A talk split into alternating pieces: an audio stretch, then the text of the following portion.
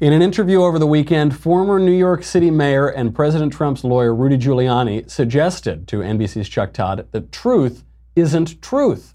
Now, the left, which increasingly denies the existence of objective truth, is clutching their pearls. They're shocked, they're horrified. But we will explain what Mayor Giuliani meant and what truth means to Democrat politicians and operatives. Spoiler alert, it doesn't mean the truth. then, a White House aide is fired for being a white nationalist, even though there's no evidence that he's a white nationalist. Drooling Joe Kennedy defends an illegal alien who is wanted for murder in Mexico. Sounds about right. It sounds in keeping with the Kennedys.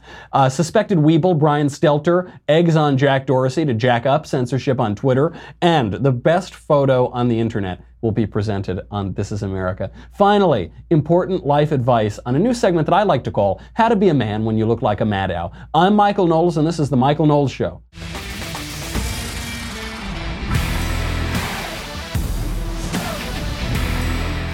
We've got too much to get to today. Way too much to get to. So before we do any of that, look, if you're watching or listening to this show, the chances are you watch some pretty weird stuff on the internet, huh? You watch some things that probably you wouldn't want to get out. That's why I got to thank ExpressVPN because you've got to protect your data and your information on the internet. You've all of the recent news about these big tech companies selling your data, they're testifying before Congress. Right now, if you just make an online purchase or simply access your email, you could put all of your private information at risk. And these days with our insane political climate, I'm only half joking when I say your political information on the internet could really mess up your life or your reputation or your job or whatever. You're being tracked online by social media sites, marketing companies, and your mobile or internet provider. They don't have your best interests at heart, which is why you need to take back your privacy with ExpressVPN. It has easy to use apps that run seamlessly in the background of any computer, phone, or tablet. Turning it on takes one click. It secures and anonymizes your internet browsing by encrypting your data and hiding your IP address. You can protect yourself for less than seven bucks a month. I am telling you, don't be a cheap idiot. It is seven bucks a month is like nothing, and the, the value is so great. You should not be browsing the internet without protecting your data. Do it with ExpressVPN. It works wonderfully, very well, seven bucks a month. By the way, don't say I never did nothing for you. Get three months free at expressvpn.com slash Michael, M-I-C-H-A-E-L, E-X-P-R-E-S-S-V-P-N dot com slash Michael, M-I-C-H-A-E-L. Three months free with a one-year package. Expressvpn.com slash Michael to learn more. Let's get right into it. I want to talk about truth being truth because uh, conservatives are getting this wrong. Uh, the left is especially getting this wrong. What is truth? Is truth truth? Mayor Giuliani, take it away. You believe this is on them, that you would have, that, that you guys have not delayed the interviewing, uh, No. delayed the negotiations Yeah, with Mr. yes, Mueller. each time by three or four days so we could write a letter in response. They have taken two to three weeks to get back to us. So I, what I have to tell you is, look, I'm not going to be rushed into having him testify so that he gets trapped into perjury. And when you tell me that, you know, he should testify because he's going to tell the truth and he shouldn't worry, well, that's so silly because it's somebody's version of the truth, not the truth. He didn't have a, a conversation Truth is truth. I, I don't mean to go like. I, I no, don't- it isn't truth. Truth isn't truth. The President of the United States says, I didn't. Truth isn't I- truth, Mr. Mayor. Do you realize what? I, I, I No, I- no, no. this is gonna become a Wait, bad don't, don't, do, don't, do, don't do this to me. Uh, Don't do truth isn't Donald truth to Trump, me. Donald Trump says, I didn't talk about Flynn with Comey. Comey says, you did talk about it. So tell me what the truth is. Don McGahn Uh, if know. you're such a genius, John McGahn, Don McGahn doesn't know. If that's the situation, Okay. they have two pieces of evidence. Trump says, I didn't tell him, and the other guy says that he did say it. Which is the truth? This isn't even that inarticulate. I know that they're trying to play it that way, like, oh, crazy Giuliani, there he goes again. This isn't even that inarticulate. Certainly the phrase truth isn't truth taken out of context is absurd. It sounds like Pontius Pilate talking to Christ, but that's why we need context. What Rudy Giuliani is reacting to is Chuck Todd saying, well, that's the truth, it's the truth, it's the truth. And what Rudy Giuliani is saying, no, man, you guys are spinning the truth. You and the Democrats and the, and the forces that are trying to attack President Trump. It, it, there are two uh, there are two narratives here, and the, the question that Rudy Giuliani is asking is, who is Mueller going to believe, his pal James Comey or President Trump? Where is the truth? Who's going to get hit with the truth? How, how are people going to bend the truth? How are the mainstream media going to bend the truth? That's what's happening. Uh, they're, they're trying to turn Rudy Giuliani into Pontius Pilate or some Orwellian figure. This is absurd. Here's how you know this is absurd because the left denies objective truth. the left denies it these days. This is why the, the Daily Wire exists, is because we say that facts don't care about your feelings. Because the left says there's no such thing as objectivity. You had those teachers in, in Massachusetts just a couple of weeks ago. They said we're going to uh, objectivity is a dangerous weapon against social justice.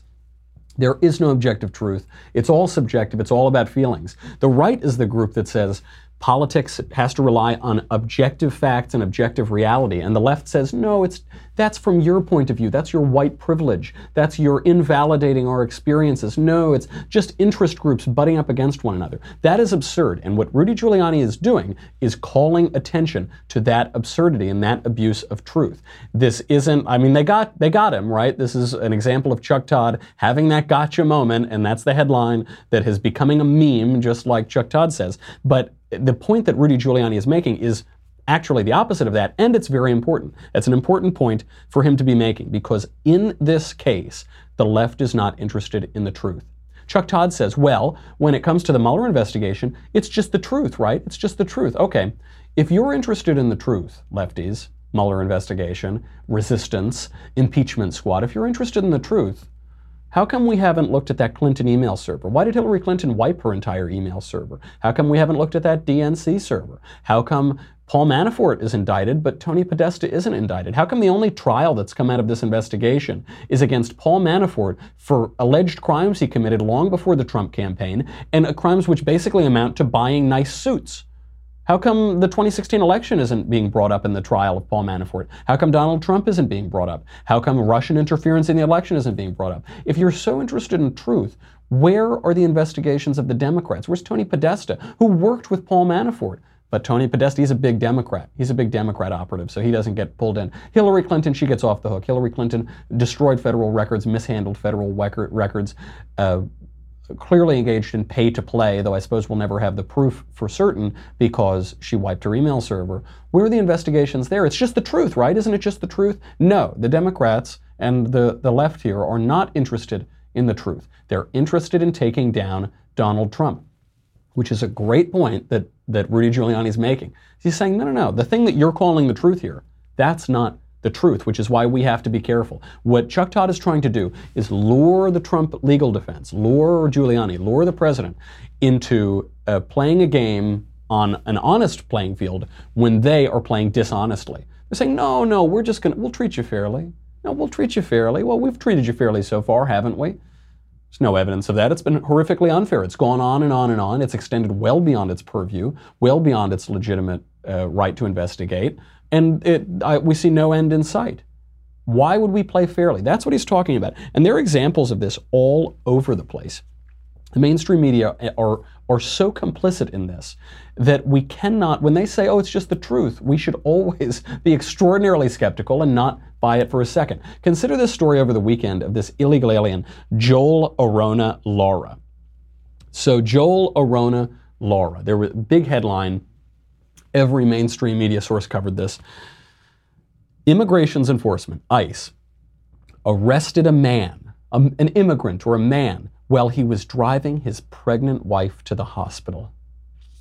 Those monsters. They they were they probably targeted him because his wife was pregnant. That's probably the implication of these articles, isn't it? That every headline, I mean, everywhere was New York, New York Times, a, a, uh, USA Today, Washington Post, everyone writing about how ICE targets man, arrests man while he was driving his poor pregnant wife to the hospital. Okay, that's the headline. They don't, by the way, they usually fail to mention that he's an illegal alien. He's not an undocumented immigrant. He's not a future American. He's not a dreaming, dreamer, sleepwalker. I don't know, I guess they're sleepwalkers. No. He's an illegal alien who clearly committed a crime. But that's not the best part. The best part is he's wanted for murder in Mexico. they don't. They've, they've left that part out of it, didn't they? They left that part out of the reporting. So this guy, uh, Joel Arrona Lara, uh, was, uh, according to ICE, targeted and arrested because he's wanted for murder in uh, Mexico. Here's Joe Kennedy, Joe Kennedy III. He tweeted about this. He said, There's heartless, and then there's whatever the hell this is. It's heartless, right? So you have the media put out the uh, ostensibly true headline man arrested driving wife to hospital. That is sort of true, but it's actually a lie because it leaves out the most important information, which is that he was wanted for murder in Mexico and that he's an illegal alien who broke our laws. So it, it the, the statement on its own, out of context, that statement is true. In context, it's an utter lie. He says that, and so the mainstream media put that headline out there, and then the Democrat politician tweets it and says this is awful and uses it as campaign fodder. And this is the cycle that they use because they're working together, because the mainstream media are the communications wing of the Democratic Party. If you don't remember, by the way, Joe Kennedy, I know he's sort of a minor figure in politics. He was the guy who gave the response to the State of the Union address last year. Here is Joe Kennedy, just to jog your memory from that speech. Historia. Vamos a luchar. Vamos a luchar por ustedes y no nos vamos a alejar. Vamos a alejar. Vamos, vamos, vamos. Um, not, not the best Spanish accent, not the best command of the language, but total uh, pandering, right? Total pandering to the left. And uh, they don't tell you that. They don't tell you that the guy was wanted for murder, according to ICE. The wife denies the charges. This is another headline that's going on. The wife denies the charges that this man is wanted for murder in Mexico. She denied the charges, by the way, in Spanish. This was noted in a couple of the reports. CBS News talked to her, and they said the woman in Spanish denied that her husband is a murderer. And this is good advice to illegal aliens. If illegal aliens want to avoid being arrested or deported or found targeted for crimes that they committed in Mexico. Learn English. Learning English helps. This is a good thing. There's nothing racist about that. There's nothing bigoted about that. When you go to a country, you should know the language of that country, and you should make an effort to learn that language when you get there. Uh, because consider the flip side of this. Consider how many illegal aliens there are in this country. I don't know if this man's wife is also an illegal alien, but consider all of the illegal aliens in this country who flout their illegality, who flout their crime and are not arrested for it. I was at an event in Orange County. I, I, went to see Ann Coulter down there, and there was a big protest by illegal aliens, and they had big shirts. They said, "I'm an illegal alien." Well, they didn't use that. They said, "I'm an undocumented future, whatever, whatever." And there were cops around there, and they didn't get arrested. Consider that, because you know the mainstream media and the Democrats are trying to paint this image that America is this heartless country ripping fathers away from their pregnant wives and yada yada yada people regularly go on camera. They say, I am here illegally, I am committing a crime, I am using taxpayer resources, ha ha ha ha ha, poking uh, American citizens in the face, and nothing happens to them. We are so lax when it comes to our enforcement. We are so generous. We are so charitable. Only it's only these egregious cases, really, where ICE acts. You know, you've got a man wanted for murder, uh, and they act, and uh, Democrats wring their hands and try to portray law enforcement as the bad guys, try to portray American citizens as the bad guys. I hope they keep it up because this is a losing issue, including among Democrats. All of the polling shows that this is a losing issue, certainly among Republicans, Independents, and the majority of Democrats. So keep it up, guys. Uh, but that that is that is just you got to pay attention to these things, which are in very narrow, out of context situations true, but they reveal major lies of the left and the mainstream media. Another one is uh, the censorship issue. So we've been talking about this now for weeks. Uh, big tech is censoring conservatives. They start out censoring the conspiracy theorist, shirtless vitamin salesman. Then they move on to people who appear on Fox News. Then they move on to who's next. Who is next? They tell us that they're not censoring. Jack Dorsey, the head of Twitter, says, We're not censoring people based on their content. Here he is sitting down with suspected weeble Brian Stelter. Are we doing something according to political ideology or viewpoints? And we are not, period. We do not look at content with regards to political viewpoint or ideology. We look at behavior. And we use that behavior as a signal to, uh, to add to relevance we need to constantly show that we are not adding our own bias, which I fully admit is is left is is more left leaning, uh, and I think it's important to articulate our bias and to and to and to share pe- with share it with people so that people understand us. But we need to remove all bias from how we act and our policies and our enforcement. People have these assumptions that that you're out to get them or something. this guy, you know, I feel bad comparing Brian Stelter to Weebles Wobble, but they don't fall down. That isn't. That's not a nice thing to do. I I, I really mean that. I'm, I'm sorry to do that, but he gets me so frustrated because there is Brian Stelter pretending sanctimonious, high-minded Brian Stelter, and he is begging Jack Dorsey to censor conservatives. And he's he's denying what is right before all of our lying eyes. He's there, he's sitting there, he goes, you know, people think that you're out to get them. Can you imagine that? Go on, Jack. Come on. They, why would they think that? Those those rubes, those idiots. There's another clip uh, of Brian Stelter later on. He, uh, they're talking about the Alex Jones banning. And he says, well, you know, this and that and this and that. He goes, yeah, but Jones won't change his behavior, will he? He's not going to change his behavior. Hmm? Huh? The implication being you, you should ban him. You should ban all of these people that I disagree with or whatever. Um, and, and Jack, listen to what Jack said. It's, it's pretty telling. He says, we don't look at content. We don't look at the political content of somebody. We look at behavior. Yeah, the the only behavior you can have on Twitter is content. Content is behavior on Twitter, right? The con- you're the only you can just post things. That's it. Post or like things on Twitter. Your what you post is the content. So he's saying, no, we don't look at content. We just look at content. We don't look at content. We just look. And actually, he's he's sort of right. They don't really look at content. They look at people. They look at the content broadly produced by people, which is why he defended Alex Jones. He said, We're not going to uh, ban Alex Jones. He hasn't violated our terms of service. Then, for a few days, he got a ton of pressure from the left. What did he do? He suspended Alex Jones. What about Gavin McInnes? What, what rule did Gavin McInnes break? He just doesn't, they just don't like him. They just, so he- he- even if it were true, we don't look at content. That might be true. What's worse is that they look at people. They just look and they say, yeah, you're a conservative or a, you're a, in the case of Alex Jones, you're a vitamin salesman. We don't like you. We're going to get rid of you. That's what they do. The, there are these, these very narrow truths that tell giant lies. Uh, this brings us to uh, this White House speechwriter. You might have seen this over the weekend. A White House speechwriter and policy aide, Darren Beattie or Beattie, uh, was fired. The reason he was fired is that he gave a speech at the Mencken Club conference in 2016.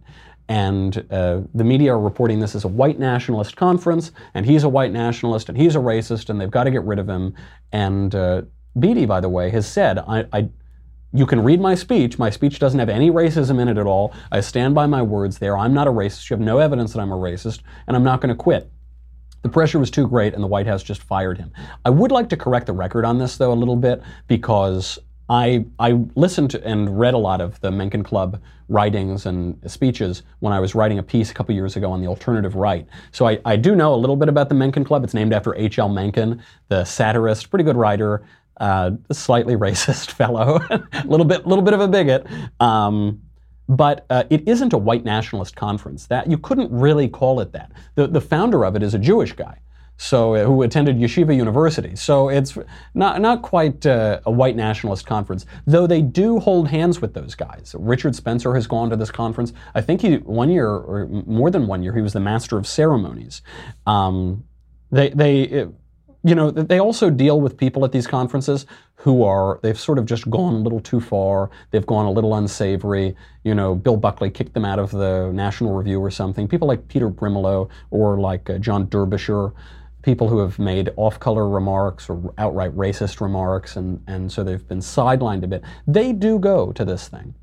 You also have people who haven't done that, uh, who, who are there. So it's a little bit murky, but to call it a white nationalist conference just isn't true. I think really the unifying characteristic of all of them is there are these extraordinarily contrarian paleo-conservative types. They're just ornery, angry, mostly white guys. And uh, uh, Derbyshire, who spoke there, who used to write for National Review, he's a mathematician, uh, wrote, wrote a pretty racist piece uh, on Taki's magazine. Uh, but he, it, what, what unites them is their disdain for the conservative movement. So Derbyshire complained in a speech. He said that uh, the conservative movement just became about uh, tax cuts and fretting over fetuses.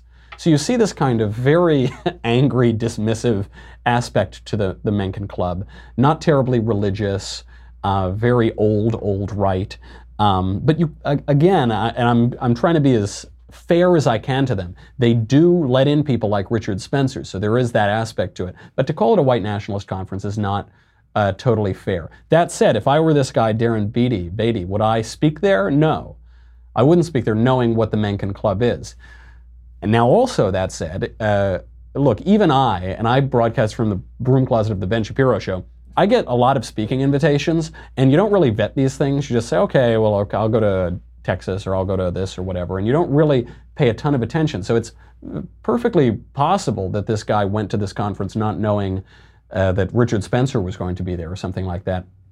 Uh, that said, I, I, wouldn't have done it. It's a little, it's a little dodgy. It's a little they, they hold hands with these racist types, and uh, so that that's not a great thing. Should he have been fired for it? I don't know. Should uh, uh, you know? Is he a racist? There's no evidence of that. Uh, did the media misreport this? Yes. Okay, that's all way of prelude, because while we have this sort of dodgy club where they gave a speech. He gave a speech on the intelligentsia and the right, and there's some racist people in the room. That's not good. Meanwhile, the mainstream media and big tech are defending outright, blatant racists, and, nothing, and with nothing, with no problem whatsoever. I, am trying to give a, a, fair shake to the critics of this guy, Darren Beattie, for appearing at the Mencken Club, and also to Beattie and not say he's a racist if he isn't a racist. I'm trying to be honest about this. What they do is they defend out and out racists. Uh, consider uh, Sarah Jeong. Sarah, you know Sarah Jeong, she's on the editorial board of the New York Times now. She's that uh, Asian girl who hates white people and talks about how awful white people are and they need to go extinct. And she says she hates white men and they need to cancel white people and all that. The New York Times uh, was presented with all of this. They stood by her. They said, she's on our editorial board. She represents what we think. She represents what we want. So when all of this came to light, uh, Sarah Jeong did not have a check mark on Twitter, which used to be verification, but now it's validation because it just basically says who Twitter approves of or likes or whatever. It's not really about who the person is anymore. For instance, Richard Spencer lost his check mark. He didn't lose it because he's no longer Richard Spencer. He lost it because he's a, kind of a neo Nazi. Uh, so Sarah Jeong tweets all these awful things. They come to light. So what happened? Did Twitter ban her from Twitter? Must have, right? They're banning Alex Jones, banning Gavin McInnes. Surely they banned Sarah Jeong, right? No, they gave her a check mark. they just gave, they said, Oh, Sarah, I'm so, I can't believe, listen, we've heard you, public. We have heard you. What Sarah tweeted, we hadn't seen that before. And in light of those tweets, we should reward her. Great job. We should cancel white people. they should all go extinct. That is what they're saying. That's what they're saying with this. Out and out racists defending them. How about Shanika Johnson? This is one that I sort of found. I'd like to take a little bit of credit for this. I think it had been floating around the internet, but I got her to delete her tweets. Uh, Shanika Johnson tweeted out, quote, this is a CBS News producer, verified, checkmark on Twitter, as she's tweeted these things, quote, now the white women can't keep their hands off our men, so as they continue to make mixed babies, the white man will cease to exist. Pow! Lol. Next one. So many women, black, Hispanic, and Asian Americans in Senate and Congress now. Middle aged white men are slowly becoming minority. Beautiful. And then th- the third one, the one that I found today that she just deleted, and unfortunately I didn't get a screenshot.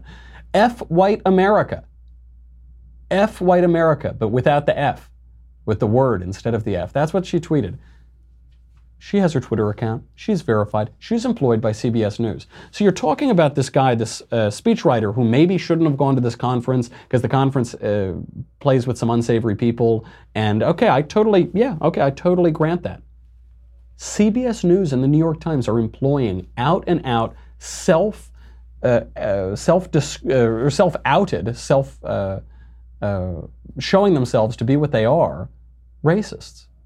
They're just out there. They're right out there. And uh, not, there's no kickback for this. I've got to hurry, but we've got so much more to get to today. another, another great example of the truth being hidden, hidden like, uh, like the frosting inside a cake, is this uh, version of Jack Phillips. This guy, you've, you've heard this uh, case of Jack Phillips. He's the baker who didn't want to cater a gay wedding, and so this gay couple sued him all the way up. It went up to the Supreme Court. State of Colorado said you have to do it. Forget about your religion. No one cares about your religion. Goes all the way up to the Supreme Court, and the Supreme Court found that his First Amendment rights had been violated. His rights to speech and his right to religion have been violated by uh, this political lobby that wants him to make gay wedding cakes. Uh, so the same day that the Supreme Court agreed to hear his case, another guy calls up and he says, "I want you to make a cake which is blue on the inside and pink on the outside, to celebrate my transition from being a man to a woman. I guess he, he's a man who thinks he's a woman and he's going to, to take hormones and or mutilate himself or something to do that, and he wants Jack Phillips to participate in that celebration. So Phillips says, uh, "No, I don't want to do that. Thank you very much." I, I, don't specialize in those cakes and I'm not going to do it. And of course, then he's being uh, harassed by his government again. An obvious setup, right? Of course. And the headlines are Jack Phillips under fire again. God, what a bigot this guy is. As though Jack Phillips is the only baker in the state of Colorado. you know, this, this guy, man, are there, is there no other cake shop in these, in these states? I don't, I don't uh, think it appears that way. So, uh, how does late night deal with this? He's obviously being targeted by these insane political activists on the left. They're trying to ruin his life. They've made him fire half his employees. He's lost 40% at least of his income. So, how is this being uh, played? How's this being joked about on late night? Jimmy Kimmel, take it away. Court case after he refused to make a wedding cake for the same sex couple. Well, he's back in court because of another cake he doesn't want to bake. Jack Phillips filed a lawsuit against the governor of Colorado, this time over a gender transition cake. It was blue on the outside and pink in the middle, and somebody wanted to have this cake. The Colorado Civil Rights Division says he has to bake it for them, and he doesn't want to, which is really funny because this is a guy who spends all day, every day, meticulously designing flowers out of icing. His whole life is gay, okay? I don't know if he's worried the wrong cake might might bring that to life or what. And I will add, this is Jack Phillips, the totally straight cake baker. You would think that someone who looks like the Reba McEntire version of Colonel Sanders would be more sympathetic to gender identity issues. He's gay, get it? Do you get it? He's gay. Ha ha ha. It's funny to be gay because it's because according to Jimmy Kimmel, it's bad to be gay. That's why it's a joke, right? Because it's bad to be gay, and that and he's gay. Ha ha ha ha ha. That's the joke. So uh, this one I don't really get. Jimmy Kimmel keeps putting his foot in his mouth on this. He did this with Sean Hannity. He was arguing with Sean Hannity on Twitter, and he said, "Hannity, you're gay." And then all of his fans said, "Wait a second, it's okay to be gay." I thought, Jimmy, you're on the left, and we on the left have been talking about how it's okay to be gay, and now you're saying it's bad to be gay. I don't doesn't quite make sense. It's such an easy joke, and it's so, but it's so bizarre because if Jimmy Kimmel's whole premise is that it's it's gay marriage is a wonderful thing, and the state should force you to participate in gay weddings, and to, uh, pr- being a man who thinks you're a woman, and then you're going to make yourself look more like a woman. That's a great thing, and the state should force you to participate in those celebrations. Then why would being gay be an insult? It doesn't really make a lot of sense, does it? But he does this all the time. And it's so cheap. I mean, why can't this baker just like do his job? Can't he just like go on with his life? Why did why why is the left so insistent on forcing people to do what they say? Because that's the that's the inherent nature of the left. It gets down to this, what's the truth? Truth isn't truth. Truth isn't truth. When there is objective truth, you, when, when people recognize truth, when they can speak openly about truth, they don't have to coerce you into following their desires. They don't have to coerce you into doing what they say they want to do, going along with their fantasies, because there's the truth and we can see the truth. But the left doesn't believe in the truth. The left denies objective reality. And so all they're left with is coercion. They're just left with, I I want the world to be like this. So we all have to go along with that. And if you don't go along with that, I'm going to go into your business. I'm going to ruin your business, your livelihood, your reputation. I'm going to drag you through the courts. I'm going to drag you through legal proceedings for years and years and years. In the case of Jack Phillips, this has been going on since 2012. It's been going on for six years because the left denies the truth. And so they have to coerce you. They have to force you. What, what about some other what about some other truths that the left keeps talking about? How the right is uncivil. The right is so uncivil. Donald Trump is uncivil. He's unpresidential because he's uncivil. He he whips up the passions and he is just a jerk and he calls for violence and he's I don't know that he really does any of that. Does he do that? Uh, what about the Democrats? Alcee Hastings, take it away. But I will tell you uh, one joke uh, that I learned from Ari Silver, whose father is a former state legislator and is a rabbi, uh, Barry Silver. But Ari asked the audience the other night in Palm Beach County, he said, do you know the difference between a crisis and a catastrophe? And no one held their hand, so Ari answered for us. He says, a crisis is if Donald Trump falls into the Potomac uh, River and can't swim And he says, and a catastrophe is anybody saves his ass.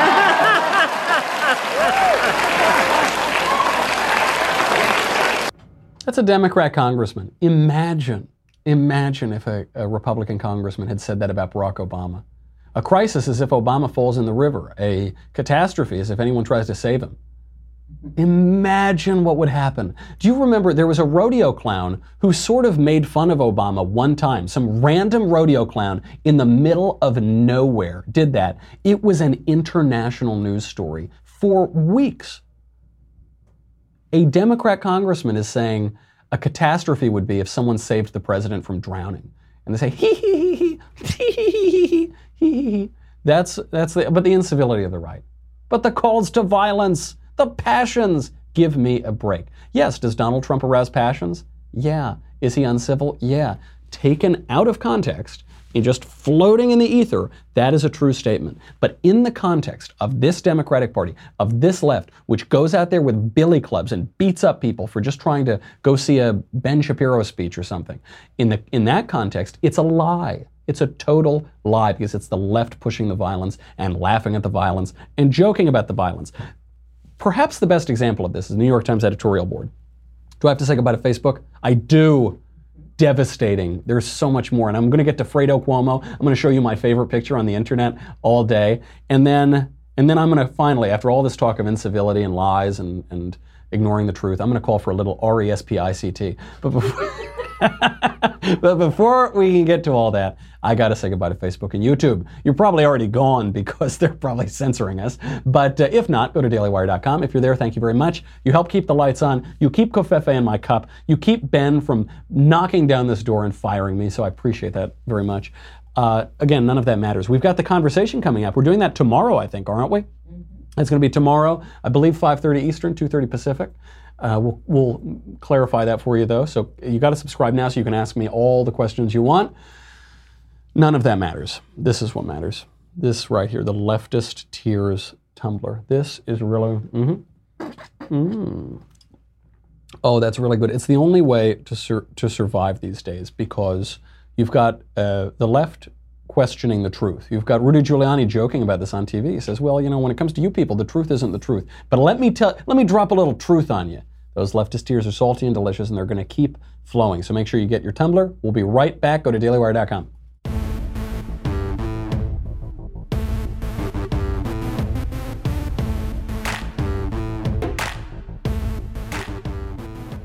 All right, the left is always projecting. We've talked about that. And in their projection, they will say a truth, which then in context becomes a lie. Here's a great example from the New York Times editorial board, which vicious racist Sarah Jeong now sits on. Quote Donald Trump, the payback president. The payback president. Okay, all right, I'm with you. He's a pretty tough guy. All right, what's it say? Quote What fun is it being president if you can't use the tools of government to punish your critics? The piece goes on.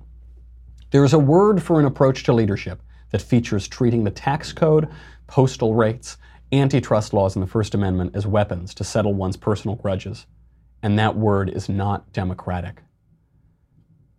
It's Obama. That's the word. The word is Obama, Obama esque. The Obama administration. I cannot believe that they said this with a straight face. Just look, what are they talking about here? The payback president. First of all, uh, Barack Obama was so vindictive against his opponents that when the Supreme Court unjustly redefined marriage and found a right to intimacy or something in the Constitution, he painted the White House in rainbow lights just to poke his finger in the eye of his opponents. But how about this? There's a word for an approach to leadership that features treating the tax code, postal rates, antitrust laws, and the First Amendments as weapons to settle one's personal grudges. Barack Obama used the IRS to target his opponents. He targeted Tea Party groups, he targeted right wing groups, he targeted conservative leaning organizations. He audited them, he held them up for years and years. I know this, I was a member of the groups.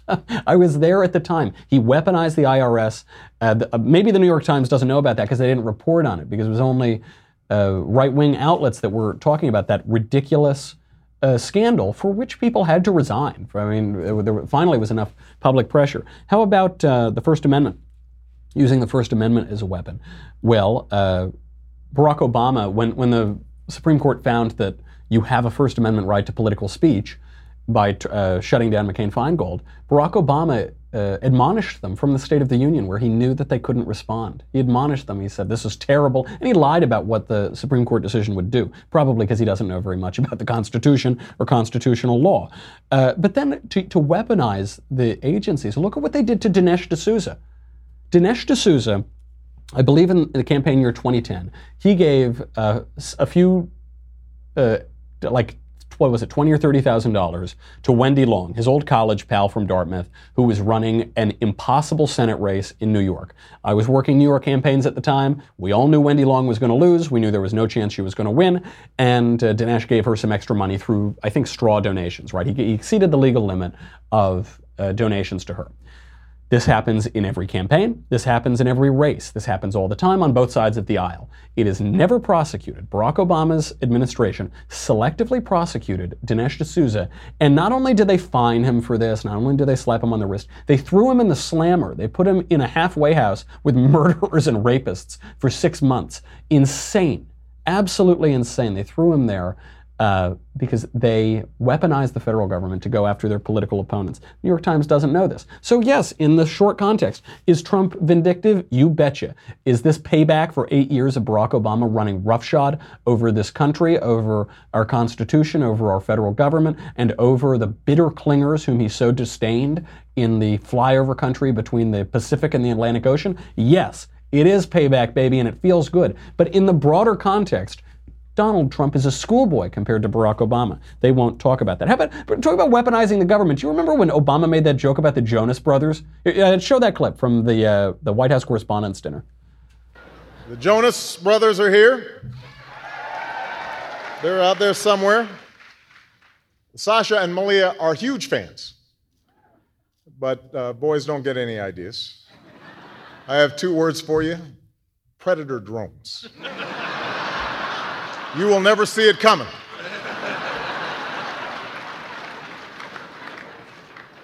You think I'm joking?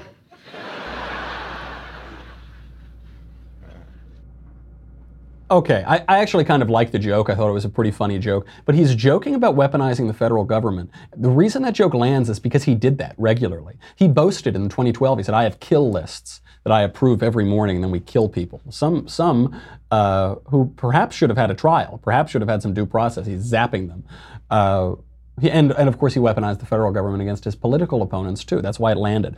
Okay, before we go, I know we're running out of time. I do want to point out the most Orwellian version of this, so you can all be on your toes about it.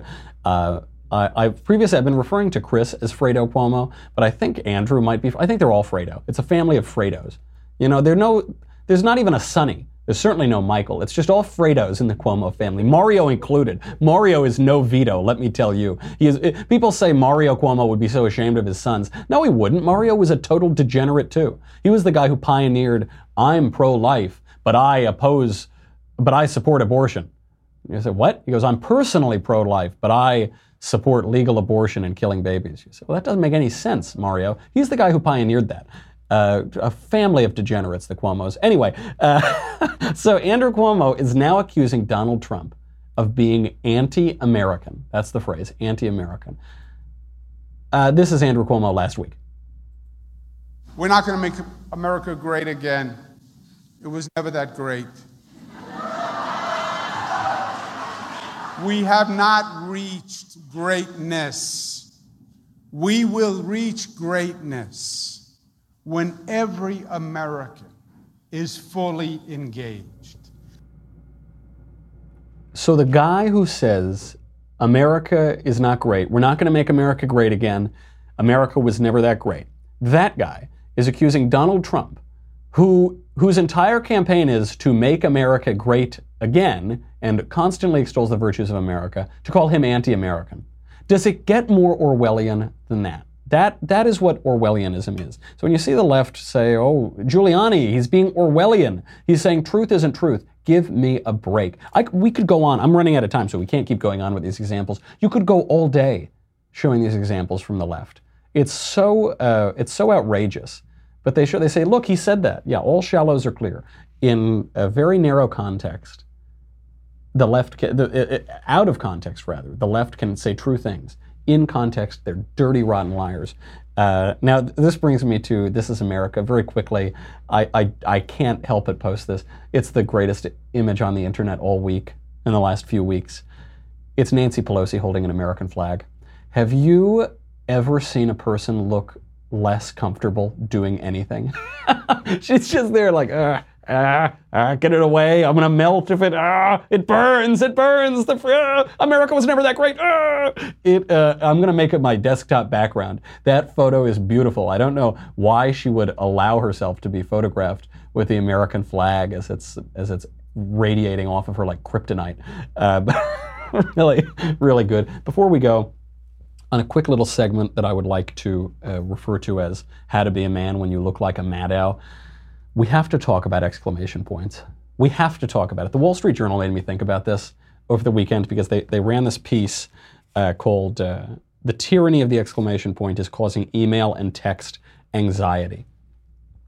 When I talk to people who are serious people and serious thinkers, almost uniformly they complain about the prevalence of exclamation points. You know this. Every text is an exclamation point. Every email is like 20 exclamation points. You have to do it as though everyone is just like blowing lines of covfefe and is just constantly, well, maybe I am. Okay, I can use exclamation points. But no, but other people shouldn't because it's too much, man. It's too much. Some of the greatest writers in history have despised exclamation points. F. Scott Fitzgerald has a good one. He says, quote, cut out all these exclamation points. An exclamation point is like laughing at your own joke. And that is what it is. You're, you're cueing the audience or the recipient to that you've had a joke and they should laugh. It's like a laugh track in a sitcom. You have to do it because the strength of your language didn't make them laugh. Mark Twain said the same thing. He said it's like laughing at your own humor, quote, all of which is very depressing and makes one want to renounce joking and lead a better life. that is true. You get all these emails, and one thing I'll notice too, I'm as guilty of this as anybody. I use exclamation points in emails, and I have to stop doing it, and you should too. Because when you get an email from someone who doesn't use exclamation points, you just respect them more because you know that they're more serious, they're more confident. The use of exclamation points uh, shows that you're not very confident in your joke or in your statement or in the relationship or whatever. It shows it creates anxiety. What the Wall Street Journal is talking about is now if you get an email without an exclamation point, you think, "Oh, am I getting fired?" If, I, if the God King sends me an email and there aren't 15 exclamation points, then I know I'm fired. They're finally going to kick the door in. Ben is going to drag me out of here kicking and screaming. This gets back to this David McCullough line, which is uh, that to write well is to think clearly, which is why it's so hard. If you are telling a joke or trying to convey something amusing or trying to exclaim something, trying to convey something particularly important in a particularly emphatic way. You should do it with words. You should use your words carefully. We don't use words very well anymore, and so now there are misspellings. We type in text speak and all of this, and we make up for that with this stupid punctuation and these exclamation points. Very unmanly. Take it from a guy like me, okay? I'm, I've got these horn-rimmed um, Rachel Maddow glasses on, you know. I'm not exactly a giant or an Olympian or something. I've got to find masculinity where I can, where I can access it. And this is one simple way that everybody can do it. Uh, you, you, to write well is to think clearly. Cut it out with those exclamation points. We'll all calm down. You know, one of the complaints about our civil society today is everyone's so worked up and frenzied all the time and, you know, crazy. Uh, decrease. Just, you don't have to get rid of them entirely. Just bring them back. I think one way you can use them is ha, exclamation point. You know, I mean, ha, that's because you are laughing and the ha you know, or if you're trying to be sarcastic, you can use an exclamation point. But in your own earnest writing, just make calm it down a little. I'm going to work to calm it down on Twitter, on email. Maybe you should too. We'll have a more relaxed, confident society, and we'll finally respect ourselves again. You know, so much of it is we don't really respect ourselves and our own ideas. And uh, so, in the words of my late friend Aretha Franklin, show some R E S P I C T. That's right. That's exactly right, Reverend Sharpton. You've got to respect yourself some more. Because, you know, the journal made me think about it a little bit, but it's really you, Reverend Sharpton. You may realize you've got to just respect yourself. Like in the words of Aretha Franklin, R E S P I C T, period, not exclamation point. Come back tomorrow. in the meantime, I'm Michael Knowles. This is The Michael Knowles Show. I'll see you soon.